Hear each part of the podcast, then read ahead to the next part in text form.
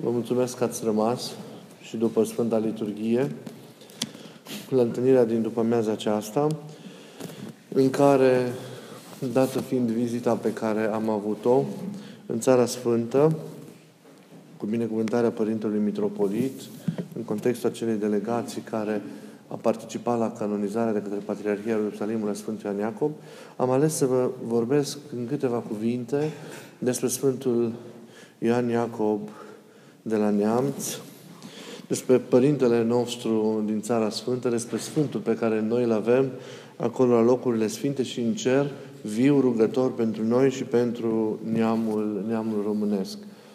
A fost o ocazie deosebită aceasta pe care am avut-o de a participa la, la un astfel de moment unic. Nu e ușor să să, să te nevoiești între străini, să zic așa, dincolo de locurile sfinte, trăiești într-un neam străin de neamul tău, trăiești într-o altă țară, între alți oameni care au mai multă sau mai puțină înțelegere față de, de neamul tău, față de biserica ta.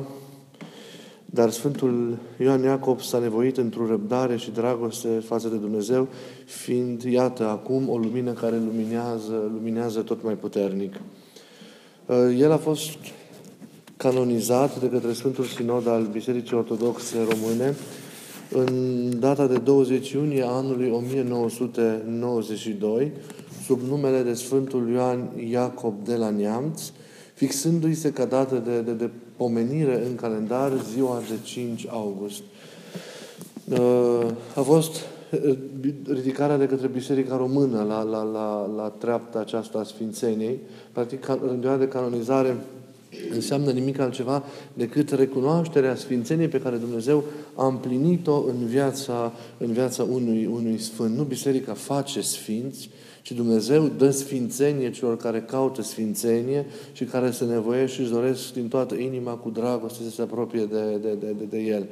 Iar acum, iată că a sosit timpul, prin îngăduiala lui Dumnezeu și prin marea pildă de îndelungă răbdare a Sfântului nostru, ca El, viața și nevoința Lui să fie cunoscute și să fie uh, întărite prin actul acesta de canonizare făcut de către Patriarhia Mamă de acolo, Patriarhia Ierusalimului. Uh, în duminica care a trecut, exact acum o săptămână, Biserica Ierusalimului l-a canonizat, l-a trecut și în rândul Sfinților, pe, pe Sfântul nostru român din Valea Hozevei, el astfel figurând în sinaxarul Bisericii Universale, fiind cunoscut tuturor dincolo de, de granițele, să zic așa, teritoriale ale bisericii și ale neamului nostru românesc. Iată, dintr-un cult, dintr-o, dintr-o stare în care cultul era local și viza doar biserica noastră românească, iată acum cultul său a devenit oarecum universal, în, în toată Biserica Drept Măritoare a Răsăritului prin actul acesta de canonizare împlinit duminica care a trecut în mănăstirea de la, de la, de la Hozeva. Când, uh, după Sfânta Liturghie, Patriarhul Teofil al III-lea Ierusalimului și al întregii Palestine a citit tomosul de canonizare, iar apoi în bătaia clopotelor s-a produs acel emoționant moment al, al cântării troparului Sfântului, al închinării Patriarhului și a tuturor membrilor Sinodului Ierusalimului la Sfintele Moaște ale Sfântului nostru român. Biserica, Biserica Ierusalimului l-a trecut însă în calendar la data de 28 iulie, data aflării Sfintelor sale moaște, uh, iar numele cu care el figurează acolo în calendar este cuviosul Ioan cel Nou de la Hozeva. Cum e Iosif cel Nou de la Partos și mai ușor să minte Ioan cel Nou de la, de la Hozeva. Iată, uh, prilej de îndoită bucurie în fiecare an, pentru că credincioșii pot la parte și în zilele de 28 iulie și în zilele de 5 august la sărbările care se fac acolo pentru Sfântele Iacob și oricând se poate ajunge în Țara Sfântă, este o sărbătoare și o bucurie să te întâlnești cu Dumnezeu prin taina vieții, prin sfințenia acestui mare bărbat al, al credinței, făclie aprinsă a neamului nostru românesc. Sfântul Ioan, cuviosul Ioan, s-a născut într-o zi de 23 iulie anului 1913 în satul Creniceni, din fostul județ, județ Dorohoi, rămâne orfan de ambii părinți de mic, este crescut de bunica sa, de bunica sa Maria, El refuză un drum în universitate și alege să, din dor față de Dumnezeu, simțind chemarea după o viață călugărească în inima sa, alege să se retragă la mănăstirea, la Marea Lavră a Neamțului din, din Moldova, unde la data de 8 aprilie anului 1936, e, în miercurea din săptămâna Sfintelor Patim, tânărul nostru este tuns ca și, ca și monah, primind numele de, de Ioan. Dorind de viața aceasta pusnicească și arzând din, de dragoste față de Hristos, dorind un mai mult, el uh, alege să meargă la Sfintele locuri, unde s-a născut, a trăit, a pătimit, a murit și a înviat pentru mântuirea noastră Domnul Isus Hristos și pleacă în țara, în țara Sfântă și împreună cu alți doi monahi, prieteni de-ai săi. După ce se închină la Sfintele locuri, cei trei călugări se retrag să ierneze la marea și vechea mănăstire a Sfântului Sava, cu majoritatea, cred că, dintre voi am fost în, în Țara Sfântă și știți despre ce mănăstire vorbesc. Una din mănăstirile de referință ale Ortodoxiei, ale Bisericii Răsăritene, unde s-a scris și tipicul Bisericii Răsăritene și unde a viețuit mari și mari asceci, părinți și teologi ai Bisericii noastre. Peste 78 de sfinți sunt canonizați de acolo, pornind de la, cum să zic, viețuind de acolo în decursul timpului în lavra Sfântului Sava cel Sfințit. El se nevoiește acolo în continuare, timp de 10 ani, în mănăstirea Sfântul Sava de la, de la Betleem. Haideți să vă citesc din viața lui uh, câteva din, din câteva rânduri care ilustrează viețuirea pe care Sfântul a avut-o acolo în lavra Sfântului, Sfântului Sava. Asta ziceam 10 ani, răbdând grele ispite, boli și încercări de la oameni și de la diavol. Prima ascultare pe care a avut-o acolo a fost aceea de paraclisier, de cel care îngrigea altarul. Cuviosul Ioan avea mare evlavie pentru biserică și sfintele slujbe. Făcea prescuri, menținea curățenia, suna clopotul de slujbă. De asemenea, păstra o atmosferă de iubire, de zmerenie și de milă față de, față de toți. Avea, a, a avut apoi și ascultarea de infirmier al mănăstirii și îngrija cu dragoste atât pe călugări, cât și pe numeroși arabi și beduini, bolnavi sau răniți în război, care erau aduși la infirmeria mănăstirii. Pe de aceasta îl iubeau și îl căutau și unii și alții. Duhovnicul lui, eroschimonahul Sava, un macedonian de neam care știa românește și care îi spovedea la timpul respectiv pe românii care erau în, în, țara, în țara Sfântă, știa de sfințenia, de sfințenia vieții lui. Ziua era în slujba obștii și a bolnavilor și a oamenilor necăjiți care aveau nevoie de ajutorul său, de îngrijirea sa, iar noaptea se retrăgea singur în chilie, cu multe rugăciuni de taine, cu metanii, cu lacrimi și citiri din Sfânta Evanghelie și din scrierile Sfinților Părinți. Cunoscând bine și limba greacă, el de multe ori traducea unele pagini alese din scrierile Sfinților Părinți, din care el se hrănea atât pe sine, cât hrănea și pe cei care veneau, veneau la el avea și darul scrie de învățături și de versuri duhovnicești. Știți că Sfântul Ioan a scris și foarte multe, foarte multe poezii de mare folos duhovnicesc. Ehm, S-a nevoit între 1939 între 1940, apoi timp de un an de zile, într-una din peșterile din pustiul Cumranului, aproape de, de, de, de Marea Moartă, unde l-a cunoscut pe monahul Ioanichie Părăială, care i-a rămas credincios ucenic al său până când Sfântul a murit. Adică Ioanichie l-a urmat pe Sfântul peste tot unde a mers, inclusiv în retragerea sa de la final din pustiul Hozevei, și, și, și l-a slujit astfel desăvârșit. Uh, el se hrănea ca pustic, doar cu pesmet și cu puține fructe, obișnuia să se rage noaptea singur, răbdând multe, multe ispite. Uh, a stat un timp, datorită contextului acela de război, între 1940-41 și într-un lagăr de pe muntele, de pe muntele Măslinilor. Uh, se retrage apoi mai departe în Mănăstirea Sfântul Sava, eliberându-se din lagăr. Este sfințit în 1947 diacon și mai apoi preot da, de către patriarhul, uh, de către episcopul Irinar, arhiereu Irinar din Patriarhia Ierusalimului la Sfântul Mormânt. Iar mai apoi va primi ascultarea de, de, de egumen a schitului românesc de pe Valea Iordanului, de lângă Iordan. Noi, în România, avem trei așezăminte în, în, țara, în țara Sfântă. Avem așezământul de la Ierusalim, acum mai nou, în ultimii ani, avem așezământul acela mare și frumos de la, de la Ierihon, mult încercat, avem apoi și acest schit de la Iordan, care acum, de mai bine de, de, de câțiva zeci de ani, nu este funcțional pentru că este aproape dărâmat datorită războiului, datorită, și nu este, nu este funcțional datorită faptului că se află într-o zonă de conflict, într-o zonă minată. Se, are, se există nădejdea că la un moment dat schitul acela se va putea reface astfel încât să, să se poată nevoi și românii să poată să meargă și, și acolo. Ei, el a fost egumen acelui, acelui schit, a trăit viața dovnicească timp de cinci ani acolo în această, în această ascultare.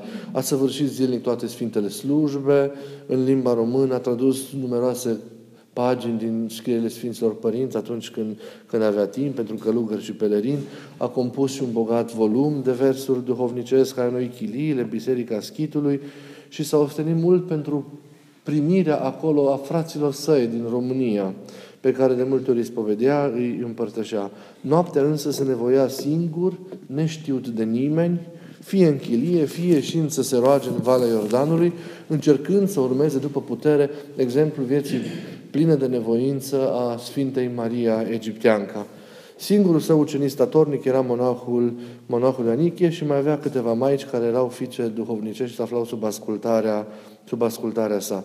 În anul 1952, în luna noiembrie, cu viosul Ioan, împreună cu ucenicul său Anichie, se retrag în obșta mănăstirii, vechi mănăstiri Sfântul Gheorghe de la Hozeva, din Țara Sfântă, o veche vatră călugărească, în care s-au nevoit mari părinți, cum este Sfântul Ioan Hozevitu, cum este Sfântul Gheorghe Hozevitu și atâția monahi în decursul timpului, dar într-un, într loc unde și Sfântul Ilie, cu foarte, foarte mult timp, în Vechiul Testament, în urmă, în timpul în Vechiul Testament, s-a, s-a ascuns de prigoana regilor Ahab și, și, și Izabela. A stat un an în obștea mănăstirii, după care s-a retras într-o peșteră cu binecuvântarea starostului de acolo, într-o peșteră aflată la 2 km de mănăstire, în chilia Sfintei Ana, unde, după tradiție, Maica Domnului se retrăgea ca să se roage lui Dumnezeu ca să primească un, un prunc. Aici s-a nevoit Sihastrul, avându-l aproape lângă peștera lui pe ucenicul său, timp de, de șapte ani, în rugăciuni neîncetate, ne arată sinaxarul vieții lui, în privegheri de toată noaptea, în postiri, în lacrimi neștiute, în cugetări și în doriri duhovnicești, răbdând tot felul de ispite, de suferințe, de lipse, de lupte, de înstrăinare totală, aprinzând însă, însă mereu de multă râvnă pentru Hristos și slăvindu-L pe, pe, Dumnezeu, pe Dumnezeu necontenit.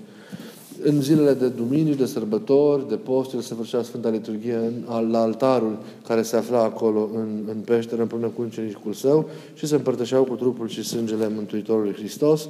Mai scria în timpul zilei, în clipe de regaz, uh, poezii sau traducea pagini din scrierile Sfinților, Sfinților păr- Părinți. Noaptea dormea câteva ore pe o scândură, având o piatră drept, drept pernă.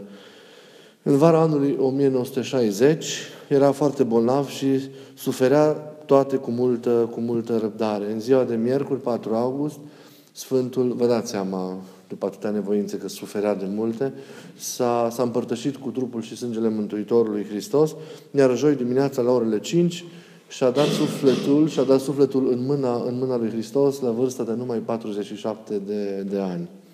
După trei zile a fost înmormântat în aceeași peșteră unde s-a nevoit de către starețul mănăstirii Sfântul Gheorghe Hozevitul de atunci, un anume părinte Amfilohie, iar după 20 de ani, în ziua de uh, după 20 de ani, în 1980, trupul său a fost aflat nestricat, nestricat, întreg, deci răspândind bună mireasmă, semn că Dumnezeu și l-a, l-a preamărit și l-a trecut în, în, ceata, în ceata Sfinților.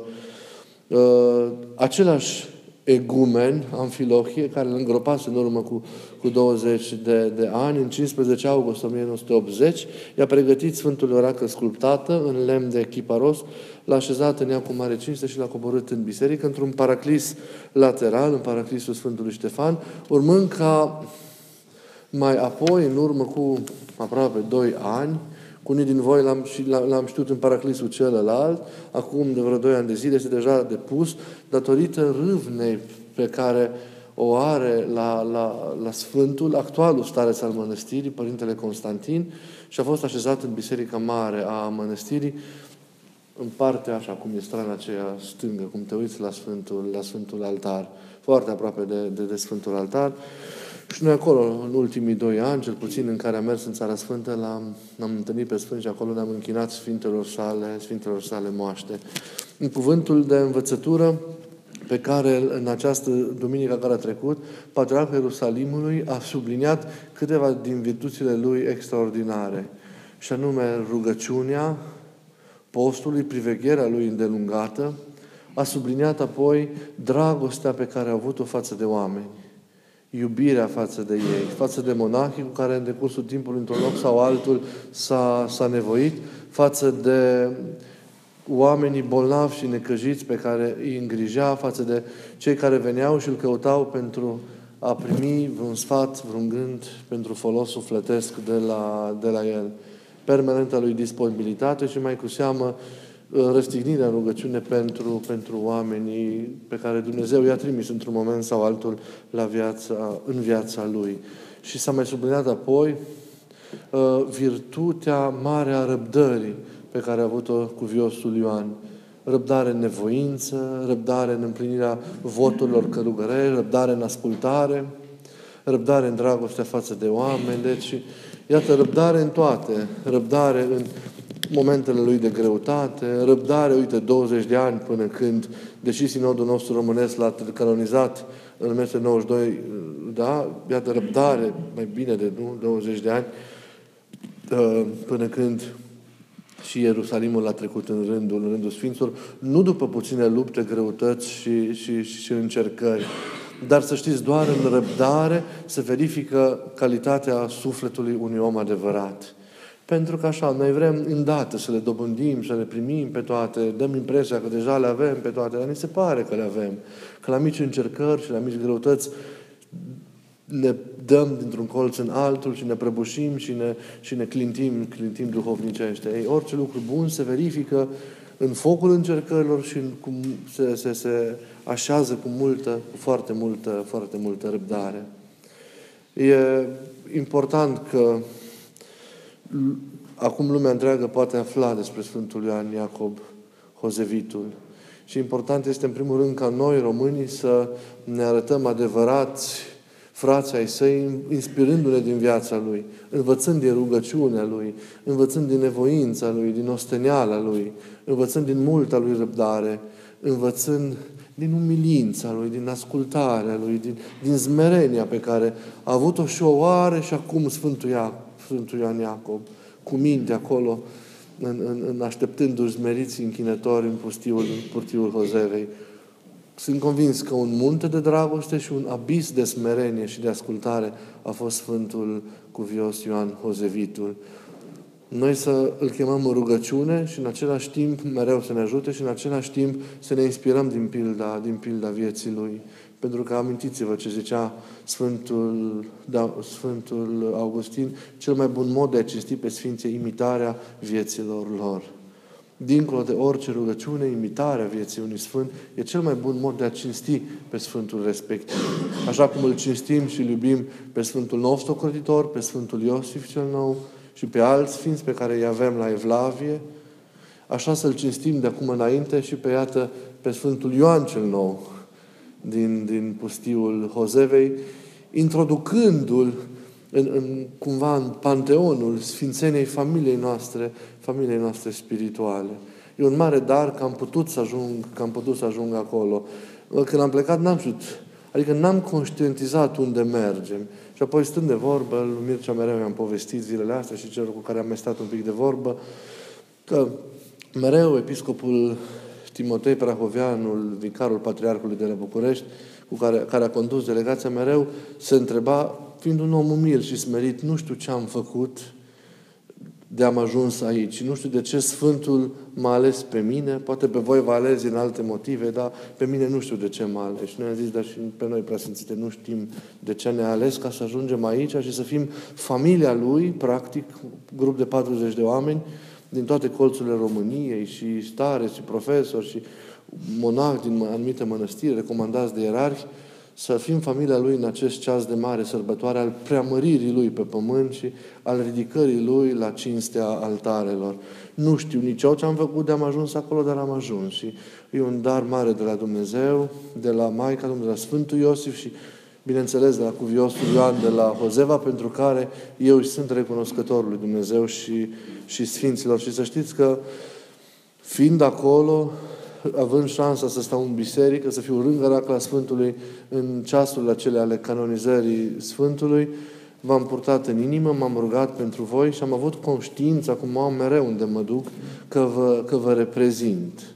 Și, că, și știu că prin mine, cu toți ați fost prezenți acolo în, în în pustiul Hozevei, unde prin voia lui Dumnezeu s-a, s-a scris o pagină frumoasă de istorie, de spiritualitate românească, despre care cu siguranță uh, istoriile bisericești și sinaxarele cu viața Sfântului de acum înainte vor, uh, vor scrie. Mă bucur că am putut în numele vostru și vă mulțumesc de acest lucru că am, am putut să ating da, cu mâna mea Sfântul în acea zi și să chem mila Lui peste noi, peste biserica noastră din țară, peste eparhia noastră, peste mănăstirea, peste lucrarea și misiunea pe care noi o împlinim, peste, peste noi, peste noi toți. Să ne ajute Sfântul Iacob și să ne, ne ocrotească în toate.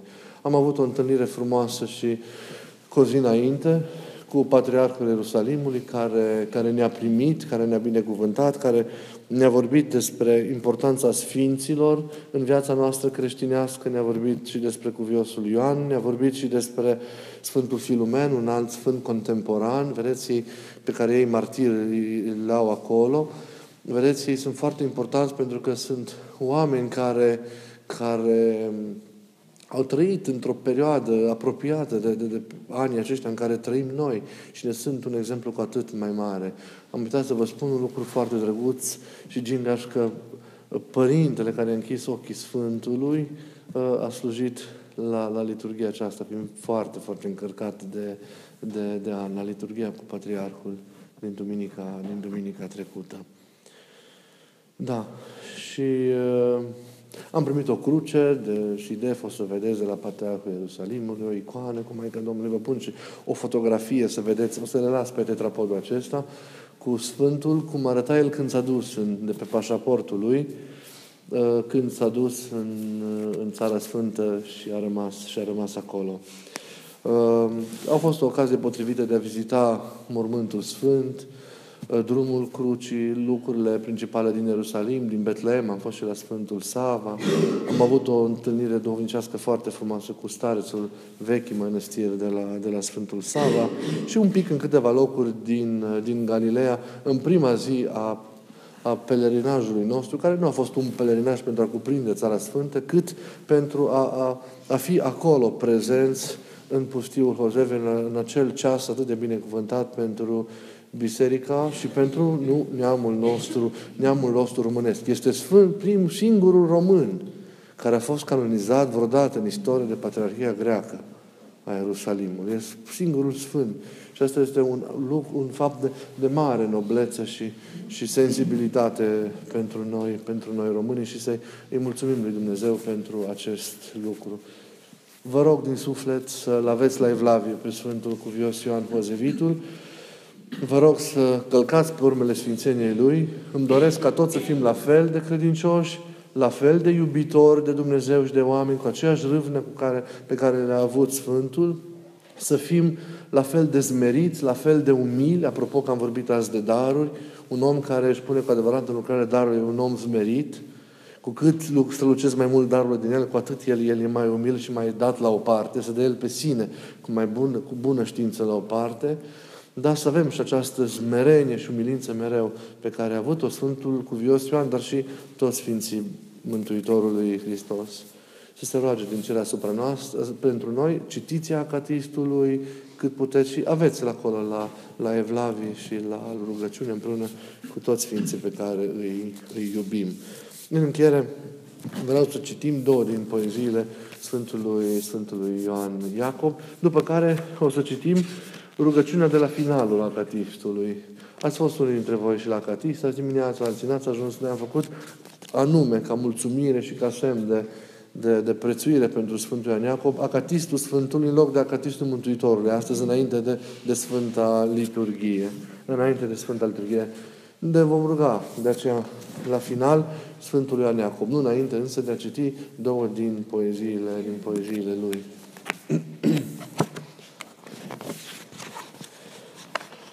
Fără El.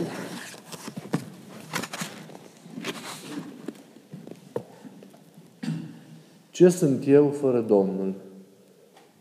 Sunt un praf de oase reci, hrana viermilor din groapă și a muncilor de veci. Mintea mea fără de raza al luminărilor de sus este beznă nesfârșită după veșnicul apus. Ochii mei, fără privirea spre Părintele Ceresc, sunt ca ochelarii negri a celor care orbesc. Gura mea, fără mișcarea darului lui Dumnezeu, este clopot fără limbă, fără glas fiind mereu. Însuși, însuși, beata mea ureche, fără Duhul lui cel Sfânt, este zdreanța agățată care tremură la vânt. Iar la mâini și la picioare, dacă Domnul nu dă spor, lucrul meu atunci și mersul este veșnic pierzător. Fără, dar, fără darul Sfintei Troițe, eu sunt vierme stricător, căci trăind fără lumină, fără de nădejde mor. Va citi Ionel poezia Cugetări la Dumnezească Economie, după care, în încheiere, voi citi eu poezia spre alte țărmuri. Doamne, mult pe milostive, ne lăsat până în sfârșit să rămâie sub o sândă omul cel desmoștenit. Cel viclean, în chip de șarpe, pe Adam l-a fost surpat, tu voind ai da sculare, nou Adam te-ai arătat. Nu putea intra la ceruri chipul nostru cel stricat, pentru a asta însuși cerul către noi s-a plecat. Prin căderea strămoșească stă închisă sub blestem ușa cea de altă dată a cerescului Eden. Veșnic rămânea închisă pentru bietul muritor, neaflându-se în lume prețul răscumpărător. Chiar de se jertfea tot neamul și soborul îngeresc, nu putea ca să ne spele de păcatul strămoșesc. În păcarea omenirii, cu Părintele Ceresc, numai Tu o faci, Hristoase, mielule dumnezeiesc. Spre alte țărmuri, De câte ori priveam în zare, simțeam de mic, așa un dor, să colindez pământ și mare, să fiu departe călător. Vedeam în zarea depărtată un cer de-a pururea senin, o lume nouă, mai curată, o viață fără de suspin. S-a dus de grab copilăria, ca visul cel înșelător, și după dânsa bucuria s-a dus ca pasărea în zbor. În lumea asta zbuciumată am căutat limanul sfânt pe care l-am visat odată, dar nu se află pe pământ. Aceleași valuri sunt pe mare, aceeași viață cu dureri, aceleași băuturi amare ne dau și astăzi ca și ieri. Un singur țărm acum rămâne, străin de valul cel lumesc. Ierusalimul cel din ceruri, putea voi ca să-l nimeresc? La el nu este nici durere, nici întristare, nici suspin, acolo nu-i apus de soare, ci cerul veșnic e senin.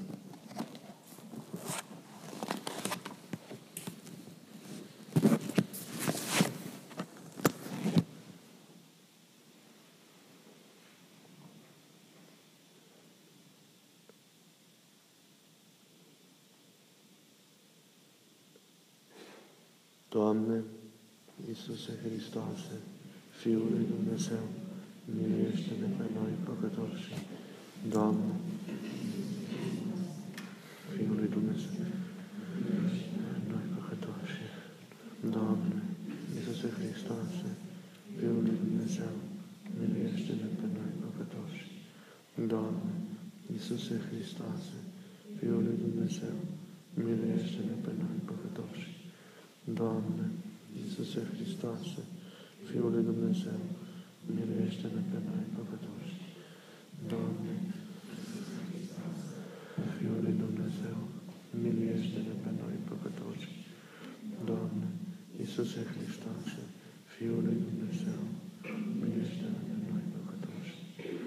Doamne, Iisuse Hristoase, Fiul lui Dumnezeu, miluiește-ne pe noi păcătoși. Doamne, Iisuse Hristoase, Fiul lui Dumnezeu, miluiește-ne pe noi păcătoși. Doamne, Hristoase, Fiul lui Dumnezeu, miluiește-ne pe noi păcătoși. Doamne, Iisuse Hristoase, Fiul lui Dumnezeu, miluiește-ne pe noi păcătoși. Iisuse Hristoase, Fiul lui Dumnezeu, miluiește-ne pe noi păcătoși. Doamne, Iisuse Hristoase, Fiul lui Dumnezeu, miluiește-ne pe noi păcătoși.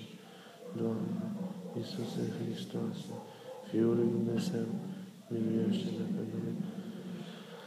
Doamne, Iisuse Hristoase, Fiul lui Dumnezeu, miluiește-ne pe noi păcătoși.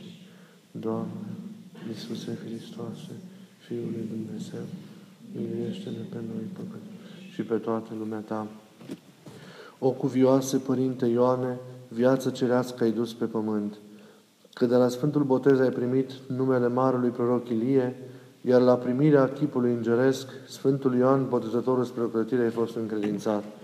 De aceea ai urmat în viață pilda lor. Pentru viața ta cea sfântă, din pustie, trecând din lumea cea deșartă, Domnul ți-a odihnit sufletul în strălucirea Raiului, iar trupului tău nevoitor i-a dat nestricăciunea, arătând în tine slava numelui Său. Acestea, avându-le în minte, noi nevrednici și păcătoși, venim cu milință și evlavie, rugându-te să nu ne treci cu vederea când alergăm la ajutorul Tău. Scuvioase, Părinte Ioane, Sfinte, Cel ce din pruncie ai fost orfan de părinți, ajută cu rugăciunile Tale pe cei orfani să găsească iubirea Părintelui Ceresc. Cel ce a fost frate și viețuitor în mănăstire, ajută-ne să viețuim oriunde, în smerenie, cu răbdare și dragoste, ca frați în Hristos. Cel ce ai fost, ai, cel ce ai făcut din dorul de pustie, dor de cer, ajută-ne prin rugăciunile tale să căutăm sfințirea sufletelor noastre pustiite de păcate. Tu, cel care ai fost merit ascultător, învață-ne pe noi ascultarea care ne face vrenici de cer. Cel ce a fost mult nevoitor, ajută și pe cei care se nevoiesc în dreaptă credință să împlinească în viața lor poruncile lui Hristos. Cel ce ai fost fierbinte rugător către Dumnezeu, întărește rugăciunea și sporește râvna și evlavia noastră și ajută-ne să trăim în zmerenie.